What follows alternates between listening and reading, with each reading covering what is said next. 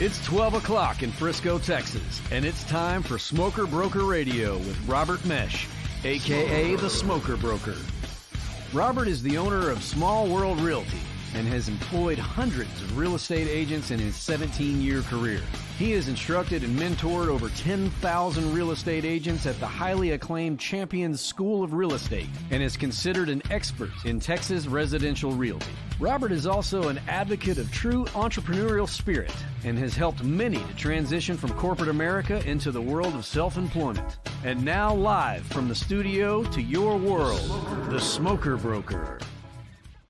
Hey, welcome to Smoker Broker. I'm Robert Mesh, and I'm the guy they call Smoker Broker. You know, I kind of forget where I come from. I don't think I've talked about barbecue in episodes, long time episodes. So I promise this time, I said I'm going to start the podcast. I'm going to, for once, talk and, and answer anything about barbecue for just a minute because I've just forgotten my roots about why we even created that name a long time ago. So I'm going to put a couple of these guys on the spot that are with me. Jim, you you live in the heart of barbecue country.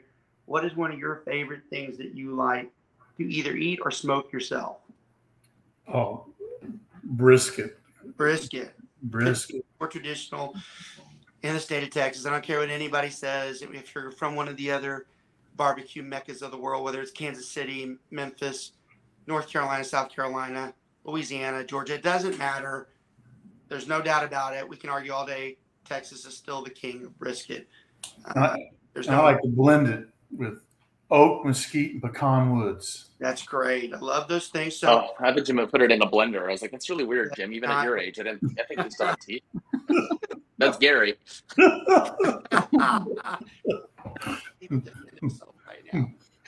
uh, so I need Gary on this show when we're talking about age. Why do you have to have to make him feel better about yourself, Jim? um, you know, you see an interesting comment about the woods. That that comes up a lot. Uh, a lot of people who smoke, uh, they that question gets asked a lot uh, about what what. You know, it's funny. I don't tell everybody that a lot because real estate's what I do, and uh, you know, barbecue's just a pastime more than anything. We've done it professionally, and uh, we've seen a lot over the years. But I get a lot of people every week that send me something about hey, what do you do with this? What do you do with that? And uh, the wood comes up quite a bit. So one thing about brisket, uh, and it's great. I love the mix of woods that you have; those are great. But one thing a lot of people don't know is it's that the oak is what makes that bark. It's mm-hmm. that darkens that brisket up. So when people talk about, stop using my own means against me uh, you uh, it's the it's it's the oak that really puts that bark on there. A lot of people who don't get the bark that they want, it's because they're not cooking with or smoking with enough oak. So now you know what, Robert, here in Austin, I always have problems. I have to explain what smoker broker means. well, so. you know, we've we've talked about it on quite a few of the shows. It's it's amazing uh, the creativity of a lot of people. Their minds go straight to the uh, the vaping fields or the marijuana fields, but it's far from it. it's not. It's crack cocaine. Yeah, it's crack. I went straight to cigarettes when cigarettes, I first heard the name. I'd love that. That'd be awesome. I wish I still smoked. That'd be great. Uh, yeah, I always joke about the story with the when we trademarked it the the paralegal, she she asked the attorney, she was like, I'm just not comfortable with us getting into trademarking guys that are into stuff that's not legal in the state of Texas. And she goes, What the hell are you talking about? She goes, Well, that smoker broker guy. She goes, He's a professional barbecue guy that has a huge brokerage. She's like, Oh, I had no idea. So yeah, we get a few people that go uh, a lot of different ways with it. Brent, what do you like? What, what, what is what is it that you like barbecue wise? Um, I really like pork. Like I like, yeah. I like uh, pork, uh, pulled pork. pork. I like I like that Kalua pork over in Hawaii. I always can we uh, get him off the show? What's that? oh, I'm always all about the pulled pork. Yeah. Going up in South Georgia, my cousin yeah. barbecue place Okay, And we're you gonna argue all here now. on it, and you got to have some Brunswick stew. So let's so let's shift with that. The uh, you know we talked about Texas being the mecca for brisket.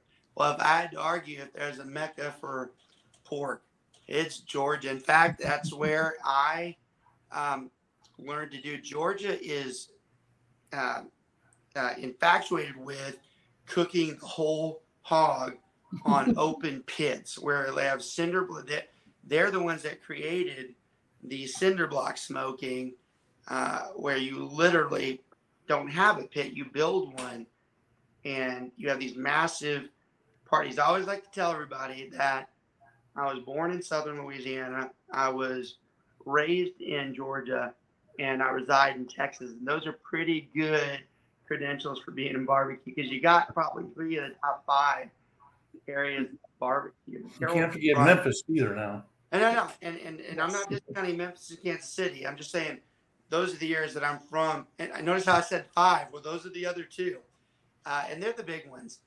But th- she's right. In Georgia, that's where I first started. Uh, I hate to say it, but the allure to doing that stuff was watching those guys sit there smoking that stuff and drinking beer all day long. And over time, it's what made me want to do all that. So it's funny she mentioned the pork. Uh, I will say this, and then we'll get into our real estate topic. I'm actually glad we did barbecue. I hadn't done it in so long. It made me want to talk about it. Uh, yeah, pork is, is so great because you can feed so many people, and it is one of the uh, best uh, pieces of meat to eat. And it, it's fun to cook. It's easy to cook. Any anybody can smoke pork, uh, and if you're new to it, and you're just starting, that, that's by far the one you want to experiment on first because it gets more elevated with um, brisket and it really gets more elevated with ribs. Believe it or not, ribs are the most difficult one to smoke correctly. Most people would say it's the brisket. It's not. Uh, it's the ribs because the ribs really expose you because you can truly taste what it is that you did. Uh, and from the tenderness side of it too. Brisket is usually there's only so much taste you can do to a brisket, but you can do a thousand things to ribs, and that's usually where um, most professionals show their skill uh, is in ribs. I You find know, I had a Robert had a great great aunt in Newnan, Georgia, whose family had a at the time a very famous uh, barbecue restaurant there, and uh, but when she passed away, uh, she took the recipe with her. It was so secret, and then and the restaurant went away. hey, look, we've so we are on a professional team, and we've almost gotten fist fights when one of them won't share.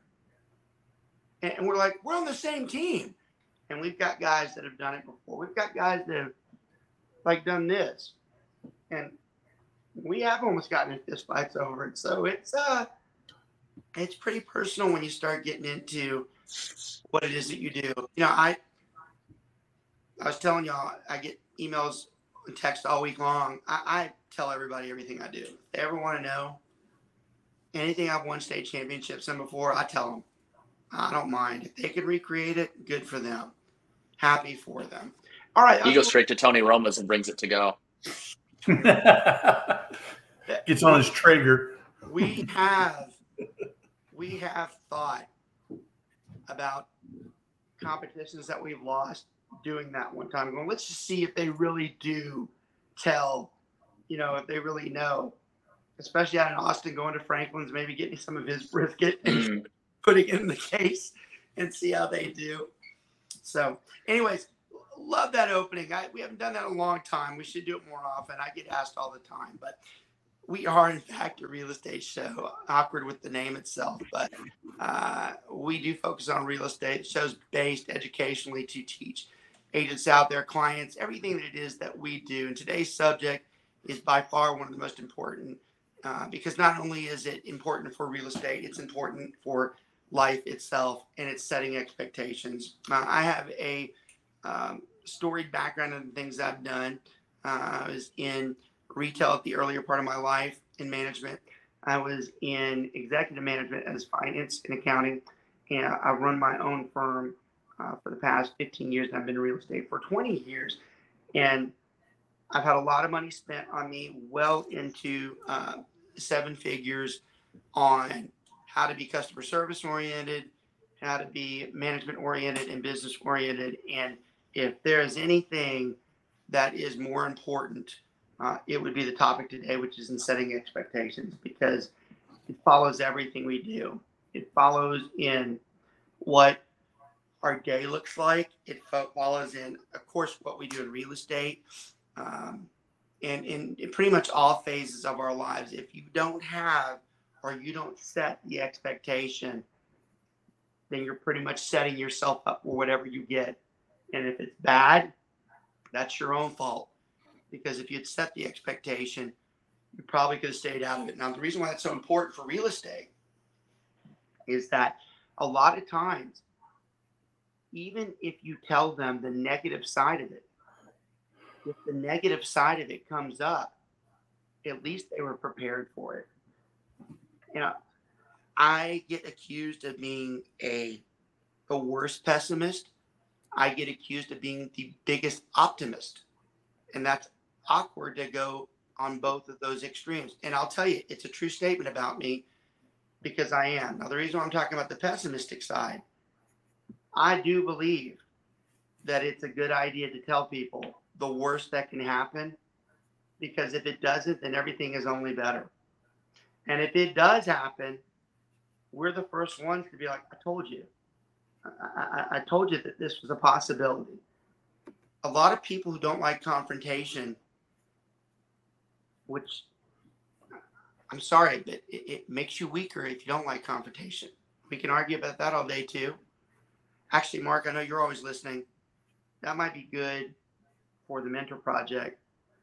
A good topic, confrontation, because there's a lot to be said about how you handle uh, competition. That's right. And, and, you know, I forgot to mention mm-hmm. on the last show, uh, I do um, um, uh, co-host or, or I'm a member of uh, another podcast called the Mentor Project Live Live, and we're just now getting it off the ground. We really like what we're seeing in it because it's talking about the topics we're talking about today. You know, we're focusing on real estate, but in the Mentor Project, we would take that topic to a much higher level uh, or a much broader level. But confrontation is not something you should be afraid of. If you're if you're skilled in what you do and you have confidence in what you do, you should not be afraid of confrontation and expectations. A lot of times people don't want to say that negative side of it because they're afraid of the confrontation. They're hoping that it doesn't happen, which that makes you naive. And that, that's an ugly word. That, that's something I don't want to ever be called. Naivety is terrible because I I rank it right up there with clueless, you know, and uh, setting expectations uh, puts it out there. Now, Brent, you've been with me a long time, um, so unfortunately, yeah, and Carol's learning a lot of the stuff that we've put together over the last 20 years. But on the expectation side, you know more than anybody why it's important. Talk a little bit about what you feel those expectations do? Well, it it gives you something to reference back when things go things go wrong, right? You can do your best to prep a client for what's going to happen. Um, you try to get ahead of anything that could possibly be a roadblock as as as this transaction progresses or doesn't progress. Um, and it, at least it gives you something that you can forward them on an email and be like, "I told you so." Yeah, this is what I asked for. You know, and and I'll, I'll give a perfect example of what's going on right now. I've got a, a client. We're under. Uh, we're listed. I've told them in writing and in person several times. This market has shifted. We are seeing a pause right now. Your house will not sell the first weekend. And I've already gotten four calls the first week, like, what what's going on? What's taking so long? And yeah. it's like you know, so if you haven't said anything, then you're getting fired. So so Brent hit and, and he and he always does. Yeah. He, I'll be here all week. Biggest take, he hit the biggest takeaway for today. And this should be more meaningful for any agent that's watching this right now because it was number one on the list of what we wanted to get through to you today is that setting expectations right now you better damn well be setting expectations on what this market is capable of. Because if you don't, you are asking for it. You are asking for trouble. You are coming off of the greatest amount of sales in the history this country has ever had, the highest level, the quickest level, the lowest interest rate that we'll probably never see again. You're shifting, which was our show last week, which I can't remember if I posted yet or not, but we're shifting. And when you're caught in that shift, you have those people that Brent's talking about that are like, what the hell is going on? We told you what the hell is going on. We, we told you that you are in the middle of that window coming down. And, and for some of you, the window is like this, it's this far from closing. The window's coming down. And what that means is it's not like your neighbor had seven months ago. It's not the same thing. Now, is that bad? No. You talk about something that irritates me is someone bitching about their house still selling well above what it is worth. You talk about the ultimate greed. Now, I know some of my guys, especially these guys over here, they're probably like, hey, Robert, you should go easy on that. I'm like, no, we shouldn't. Because it's upsetting that these people are making a lot of money. And they're upset when we're trying to tell them that it's coming down a little bit, but you're still bathing in money. You know, it, it's something. I'm not that big of a religious guy. I believe in God and all that type of stuff. Not that that matters, but you know, gluttony is big, right? Gluttony is a big thing about being too. It's almost like that. It's almost like you get so absorbed that it's not the worst of things. You're still selling so far above what you're doing. Now, look, I got two people on here right now that might tell me that that's what they're thinking. I know Brent was thinking he's the greediest person I know. And he did that in his house. And he is lucky. He got his sold yep. for. Carol's doing it right now, probably in the middle of it. She's probably thinking that. She's still doing great too. But they're like, of course I want it to be high. It's one thing for it wanting to be high, but it's another thing to be angry when it doesn't. And that's the point I'm making. Is being angry about it. Like Brent's hitting it us telling some people, hey, look, it, it might take us a little longer than it normally does. You know, so you should expect this a week later. What's going on? Why are there no showings? What I'm just telling you. We told you that was going to happen. We didn't. We're not surprised by this. It's not a shock. Which that is why that is the biggest takeaway from today, is that it shouldn't be a shock. Yeah, Brent really nailed it. You know, removing the road, the, you know, the roadblocks and preparing them for the values, you know, but because I'm, I'm doing, I'm doing that not only with myself, I happen to be real, very realistic, but I even have clients that like, oh no, I want to ask 150,000 more than what you're, what you're saying. It's worth more than that, you know, even though I'm yeah. showing them. What do I know? Yeah. Even though I'm showing them it's not you know, and I'm trying to set them up to be very realistic about it. You know, I don't want to sit there and waste my time and their time and was something nutty like that. And then then all of a sudden you're I'm seeing the new word now, price improvement. And Jim hates that. I hate that word because it just so says price improvement. yeah, and it's not necessarily it is a reduction, but it's but it largely it's like, okay, I'm finally getting realistic is what it's really saying. You know. Well so. mm-hmm. and it it goes mm-hmm. back and forth in the same conversation that the general public has a perception. And that's why you can get away with words like that because it means something that it really probably shouldn't. And it just, it, it, it, it kills me as well. You know, you said something else that I, I literally, I, will go to my grave. I, I, I cannot, especially now, understand when anyone in this in this quad panel here is told by someone, oh, it's worth a lot more that doesn't specialize in this. I'm like, like where do you get off telling us that? I go, how can you possibly think with all the time that we've done this that you know more about it than we do? I mean, where, where would you think that that even makes sense. That's like me going into the busting into the the the the operating room or the ER and going, doctor, that is not where that heart goes. It needs to be here. I mean, I, it's it's no different. I, tell you, the poor real estate agents, their their expertise in their craft, it does not get equivalent to, or it doesn't get its equivalent due to the attorney and the doctor near what it should. And I would argue the real estate attorney has more effect in your life than those other two people, except the doctor if you're dying. I'll give them that, you know. But the fact that people will come in and say, "Oh, well, that's not, that's wrong." I'm like, what planet do we live on where you would think that after I told you that, that you're right, and what we said was wrong? It just kills me. So I told y'all we've been doing the podcast. Um, a little different the last few weeks. We're, we're rebuilding uh, the Smoker Broker site uh, to focus on the podcast. Uh, my producer gets on me all the time because I drag my uh, feet on it, and uh, I've been very um, um, polite about saying it's Brent's fault because he's he's not doing it quick enough. But we're trying to get more of the um, uh, the shows on there, and you know, seriously, Brent the there's a lot of people that have been going to that. I've noticed you, every once in a while you see another like, another like. Uh, yep. I, I'm pretty sure that those are the people that we interview that are going there because they tell me that. I know a lot of my students do it too, but it is a reinforcement that we need to really be, and this is on me, I'm joking about you.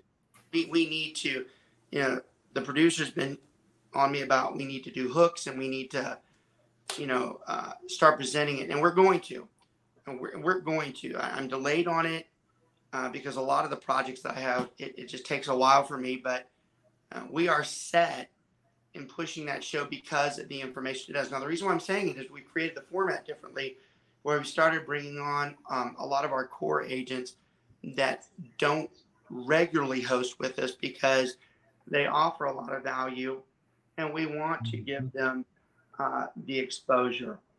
Now, I'm biased towards the one we have today, uh, Miss Carol Goodman, who's I think below me on this thing right here, uh, right now, uh, depending on where you're looking. But uh, I'm biased in the fact that, you know, I'll play favorites every once in a while, but uh, I play favorites with the people that we know are capable of doing a job that they're already more experienced than they probably should be and they're only going to get better and better at it. Some people do it quicker than others. Some people are naturals at it, uh, and Carol's one of them. Uh, Carol, mm, for sure, a, an integral part of the team, just as Laura is, who was on the show earlier, and Sandy last week. Uh, you know, we don't put anybody in any specific order, but Carol's a little different in the fact that not only is it the fact that she's just a good agent. It's her entire background that drives into what it is that she does. There are a lot of people who are good in real estate. That's not that they were good salespeople. Uh, you know, I, don't even like. I've, I've, made it said it for years. I don't like being called it. Uh, I put it on our websites, our, our our social sites. I don't like being called a salesperson because I don't think that's what I am. But Carol's one of those that over the years, all of her experience it just gels into common sense, intelligence, practicalities in all forms of houses. She's skilled at being able to sell every freaking one of them. Uh, she's probably one of the, and just like I said with Laura, I, am not going to call her uh, up and coming because that would be an insult to Carol because she's past beyond up and coming. She's sold more luxury homes than Brent has in 15 years, you know, so yep. it, it, it's easy to make those comments. But, you know, Carol, in all honesty, your your clients are lucky. They're lucky. Thank you. The people around you are lucky. The family that you have is lucky. We're lucky. You're just that type of person uh, that people want to be around. Uh, we are fortunate that um, that we get to be in your world and we we started bringing people like you on the show one to showcase you uh, for your clients but more important to add to the show itself because of the knowledge you have. You know, uh, Laura was on before, and you know, it's, it's amazing the topics that someone for Laura who like hasn't been doing that long would bring up, and we're like, that's perfect, you know, because we wouldn't even talk about that. I would dare to say that you have the equivalent knowledge to what me, Brent, and Jim have had. Uh, even though it's been a shorter time for you, your experience level is just as ridiculous. And I think that's what really makes you uh, the agent that you are. You know, honestly, all the qualities that you have, your best one are your street smarts. It's your ability to be able to look at something and go, I don't think it's going to work like that. And it's, it, it really, I, I, I'm talking a lot about it because I don't think there's enough we can say. I'm gonna let Brent. I know wants to say something because uh, I think he's your biggest fan too. You know. Yeah, he told me he wanted to be just like her. He does. I, I do. He I really wishes- like Carol. He wishes he could be uh, I just do. like her. Um, Yeah. Poor, poor Brent. He I do too. of the shit he gets because he's just bad with it. But uh, uh, we joke with him. But in all seriousness, that's the type of agent we want on here. Now, Carol, with that, you've just been killing it. Regular Mhm. houses, luxury houses, ranches, multiple areas, Dallas Fort Worth, uh, the coast, San Antonio. Uh, it doesn't matter where you're at. And my guess is you'll eventually, at some time, even throughout the country, uh, go in other places. This expectation stuff, you know, a lot of people don't know your background, mm-hmm.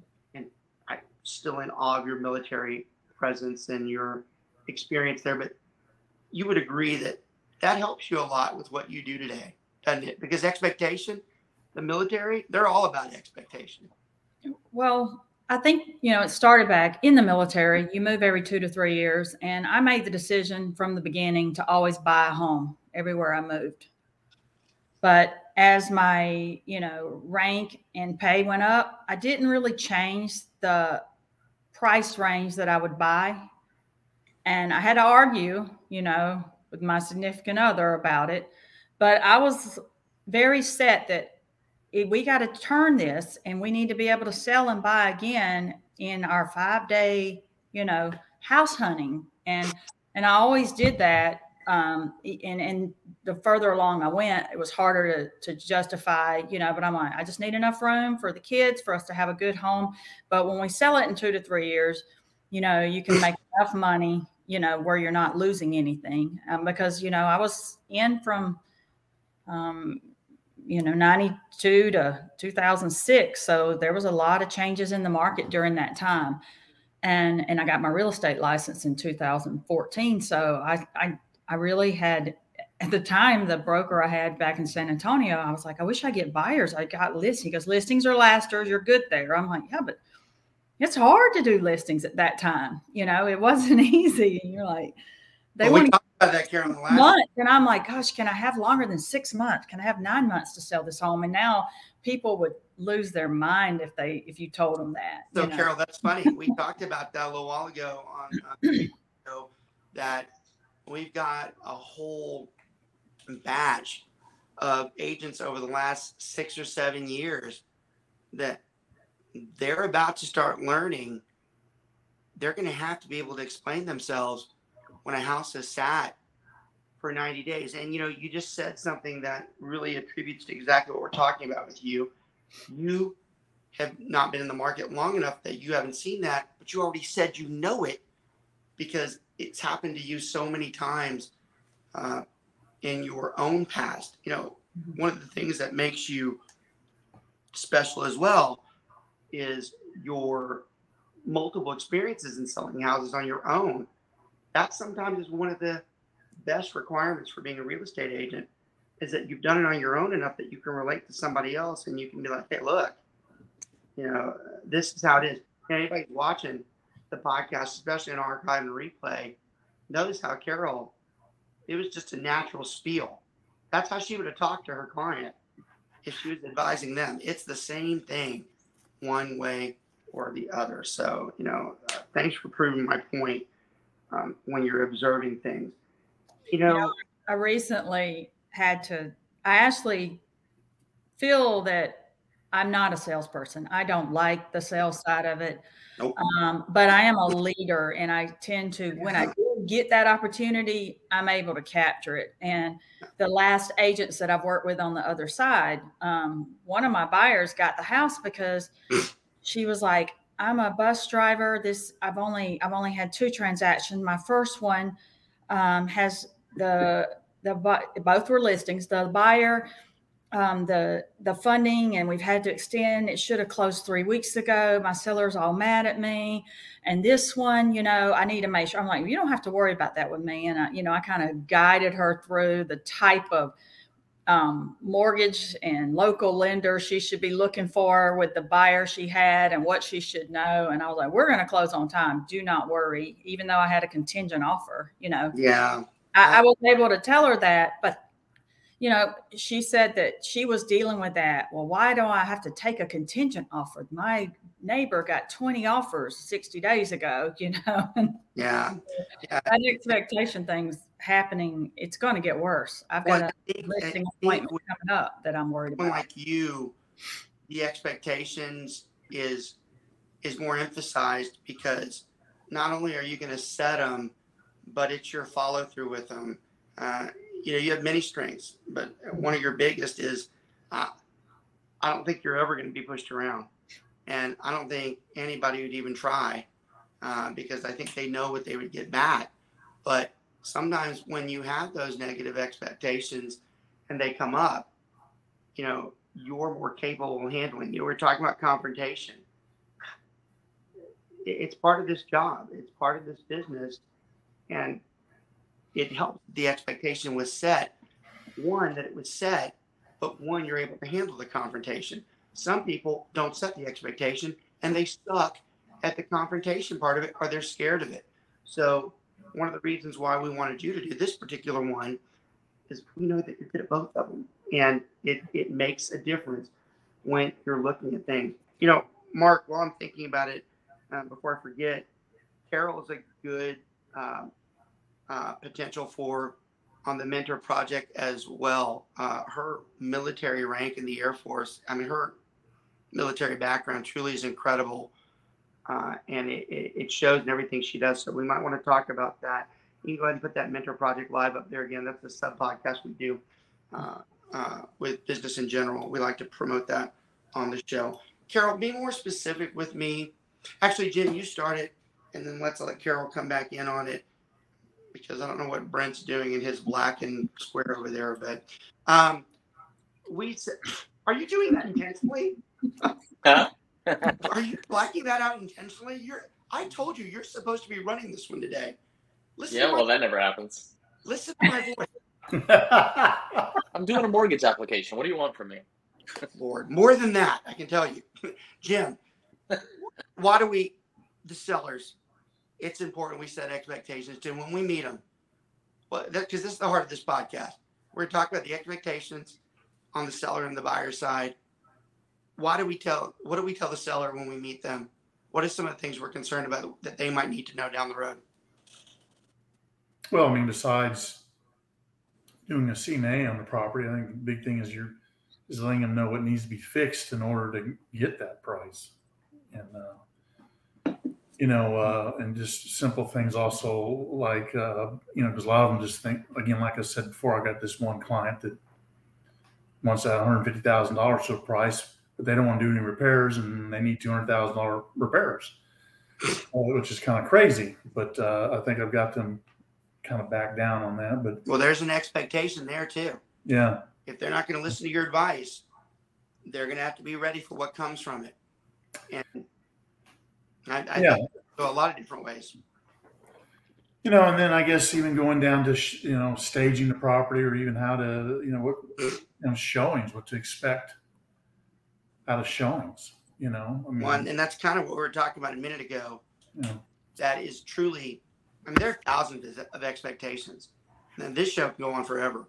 Um, but the one for sure right now is the one we started off with, the one that you just hinted at is they better realize that it's not as many as it was before. but it's still great. And if that expectation is not set, what, what I'll take it back. Brent had a good example. He set the expectation. He knows good and well to set it. He set it, but he still got the comment. The great part about setting the expectation and then still getting the comment is the follow up to, I told you so. Yeah. The reason why you set the expectation is twofold. One, to prepare them for it. Two, to be able to respond to it when they say something. You don't want to be caught off guard. You don't want to be surprised. Look, I bash myself and I'll say what I'm good at. There's more bad than probably there is good. But I'll tell you one thing that I'm very good at, and it is making sure somebody knows what's expected. And if it happens, they're not looking at me like you never told me. I'm like, that never goes on with me. I am always very clear about what could possibly happen, especially with a client. There is no client, I've had tons of them. Sometimes they do not like what I say. But you better believe when it happens, they do not have some dumbass look on their face. Because that's the difference between a lot of the experienced agents and the newer agents. The newer agents don't know how to set the expectation. One of the favorite ones that you ever taught me was, uh, and I and I after you said it, I make sure I call all my buyers. Hey, just so you know, they're going to cash that option check and that earnest check. So don't just think they're holding it. Um, Yeah. I mean, like like I said, one out of a thousand, and and you know because you have studied the background that I've had for the longest time, you know that that came from my second deal, where I I my first deal was new construction, the builder didn't cash the earnest money, so my assumption, hence the name assumption, ask makes an ass of you, was that they don't cash it. Well, I'll be damned on that second one. They cashed it, and guess who ended up paying two thousand dollars in NSF NSF fees because I told them that they wouldn't. You know, I, I think a lot of it in setting the expectations, and you know, it's like just like this one client I'm talking about. Is, as you walk, I'll do a lot more listening a lot of times, and listen to them. And As you walk around the house, I say, "Show me your house," and they're pointing out the things what they the things that they convinced themselves think, themselves on. Well, that's okay. All of a sudden, when they're showing it to somebody else, they suddenly realize, you know, this is not okay. You know Yeah. And that helps set those expectations with the seller on what a property is worth. They kind of come to that determination themselves eventually. You brought up a good point. A lot of times when a Mhm. seller is disagreeing with our price, like I said, which I'm like, I don't know why you're questioning it, but sometimes when they do, one of the most effective tools as far as defining the expectation is go show them the same house at the same price. Mm-hmm. You already know what it's going to be like. All you have to do is just keep looking back at them, and it and it always comes back to. I told you. I, I, I tried to tell you. I, I, don't, I don't know why you weren't listening to me. And what you find with expectations is not only does it prepare you to counter the situation itself, but it restores that person's faith in you that you're there for a reason and that you know what you're doing and that they should listen to you. Well, and one of the worst things too is when something happens and you should have told them. You know, you think about it, you forgot to tell them, and you're like, oh my god, Mm-hmm. you know, there's there's no way out of it. Those could be my worst days. My, my worst days, I guarantee you, every one of them was something that I probably did not tell them was more of a probability. And it ended up happening. And it's a nightmare. It, it's it's it's a, it's a nightmare. It it breeds incompetence. Uh, they should never be surprised in a real estate environment. Uh, we were talking about the seller. Uh, y'all had some great expectations in there. Um, you know, the showings, we're already setting those. Uh, you know, the next thing that we haven't discussed yet, but you're seeing it, and this this is a huge takeaway for the show today too. You have to tell the seller. You take listing. I'm going to list it here, but there is a very good probability that we are going to have to lower a significant amount. And I don't want you looking at me like it's a surprise when I tell you to do it.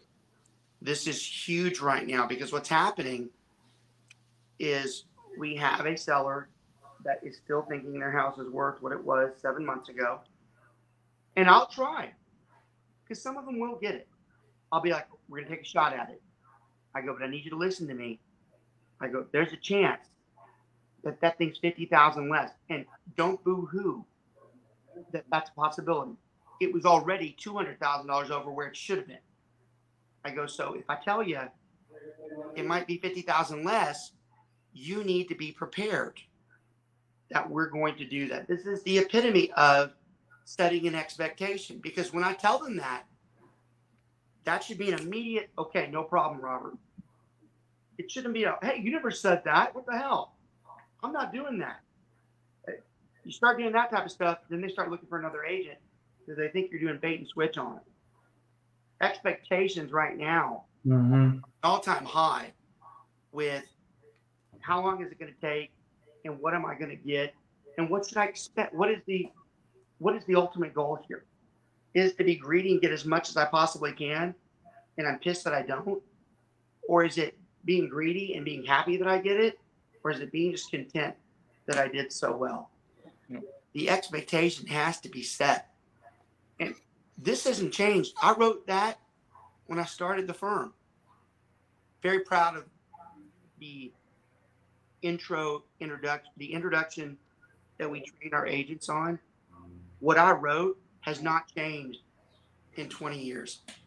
It's still the exact same damn thing we're supposed to tell those people when we go in. You know what's working for me right now is I'm I'm a math major numbers person. So I I've been doing that. You know, I had two homes recently that I listed and they were like, "Sounds like you don't think I'll get more than that." You know, when I said I want to list 30,000 less than what you do. These were homes that were under 300. One of them was.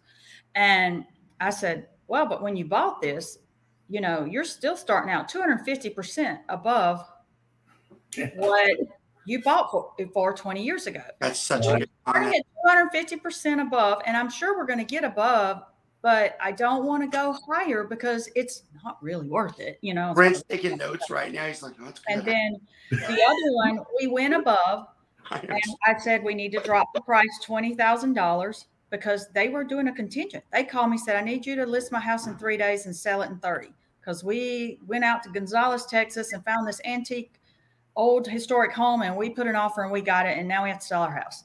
And I was like, all right, well, you've had this house for eight years, but it's 20 something years old. You've never changed the carpet, looks like crap. So we need to put in there, we're going to replace the carpet first off. And then we went along, and then I told them the same thing. I was like, so we were going to get 245% over what you pay because this was a Fannie Mae foreclosure bank home you bought for way under what you should have seven years ago. You're going to do great even at 230%. And we're going to get you sold in 30 days. And we did. And they're happy now. But you have to, I have to do the numbers game. And some of them, it goes right over their head. And so I was like, okay, my approach with them is different. I need to actually show them what kind of cash they're going to have at closeout. So look, so look.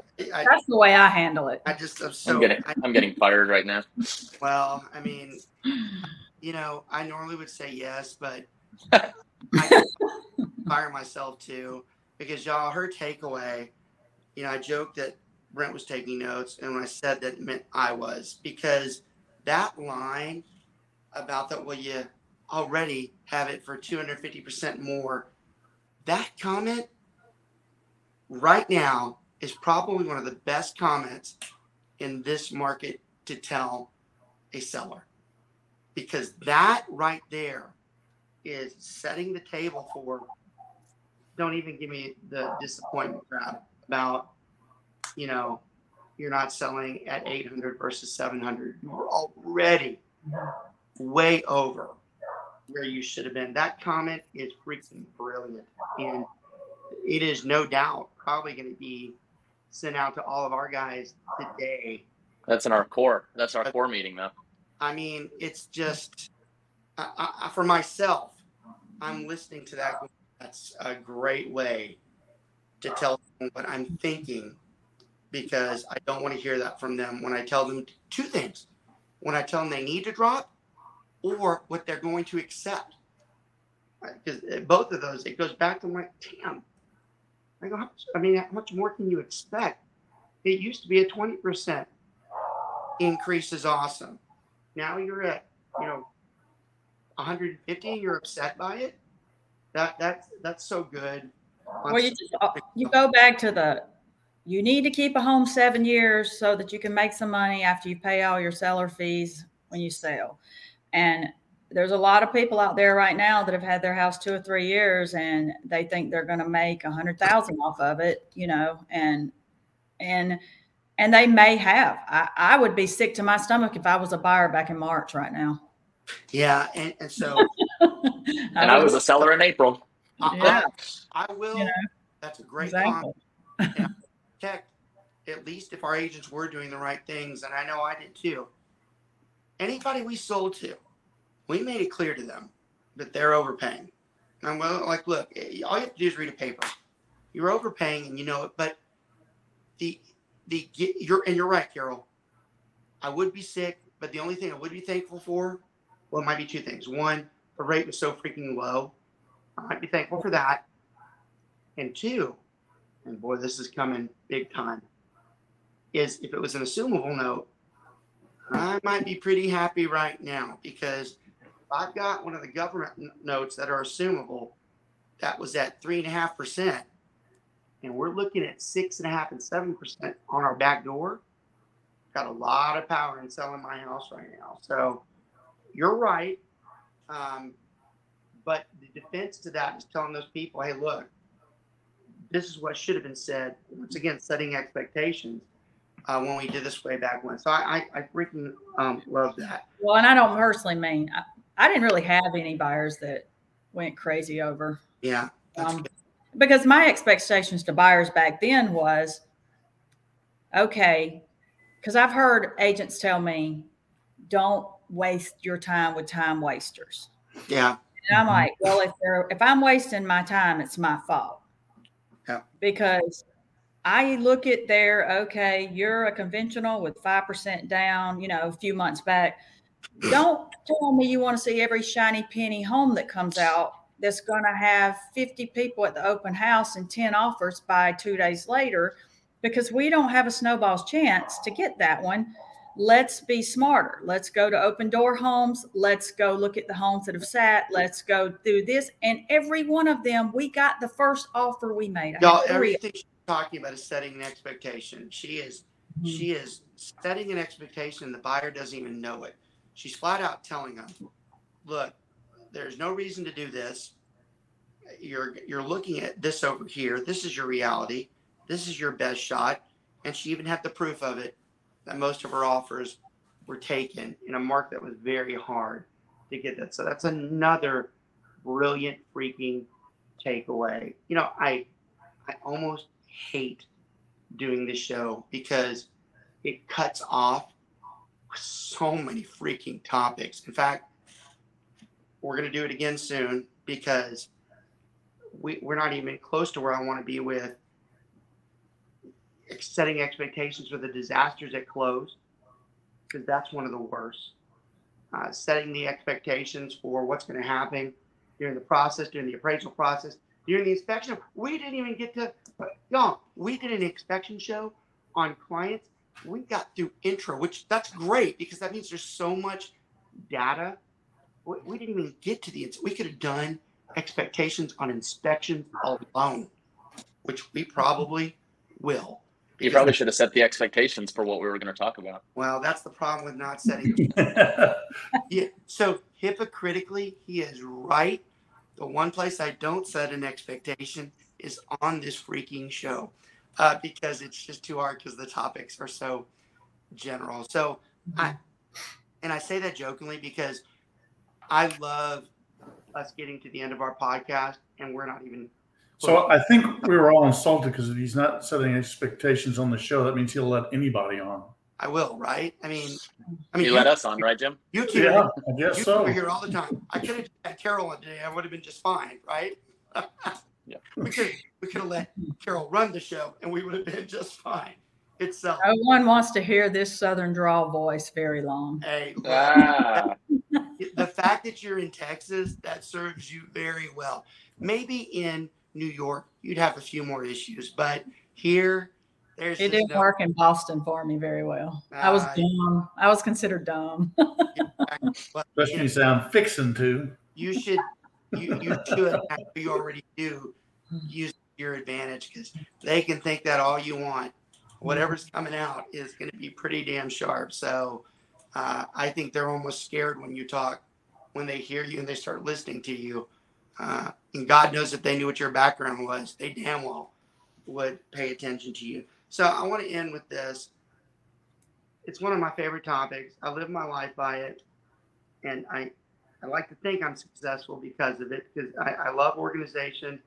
I love, um, and I think organization organization comes from setting uh, expectations. Because I think that that's how you create plans, uh, you innovate, and you execute. It's all the same thing with the expectations. So I love the topic.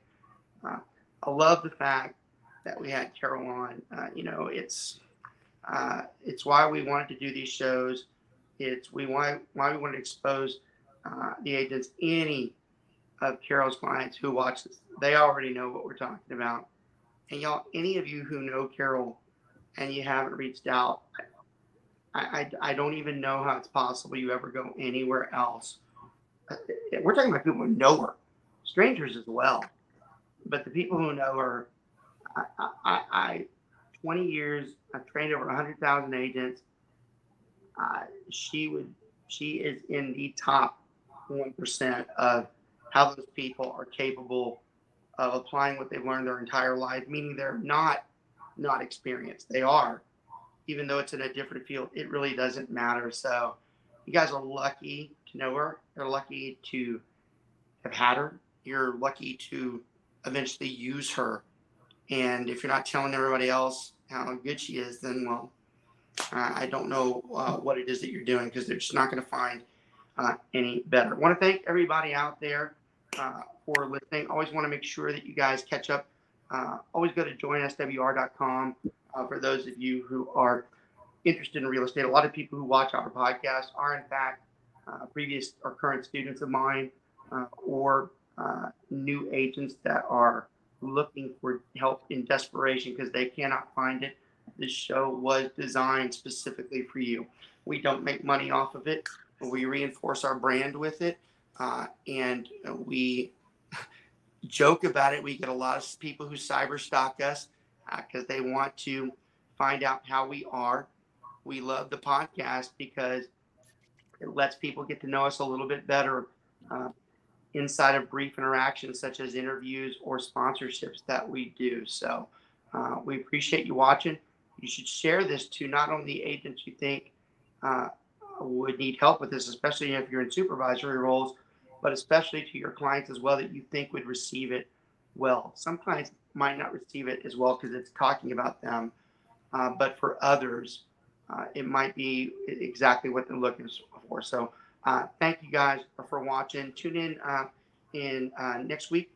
We'll have another fantastic topic. I actually planned the summer out, so we have some great uh, topics and guests coming on. And I think we're uh, heading towards financing, inspection, and investments in the up and coming weeks. So look forward to having you guys uh, on.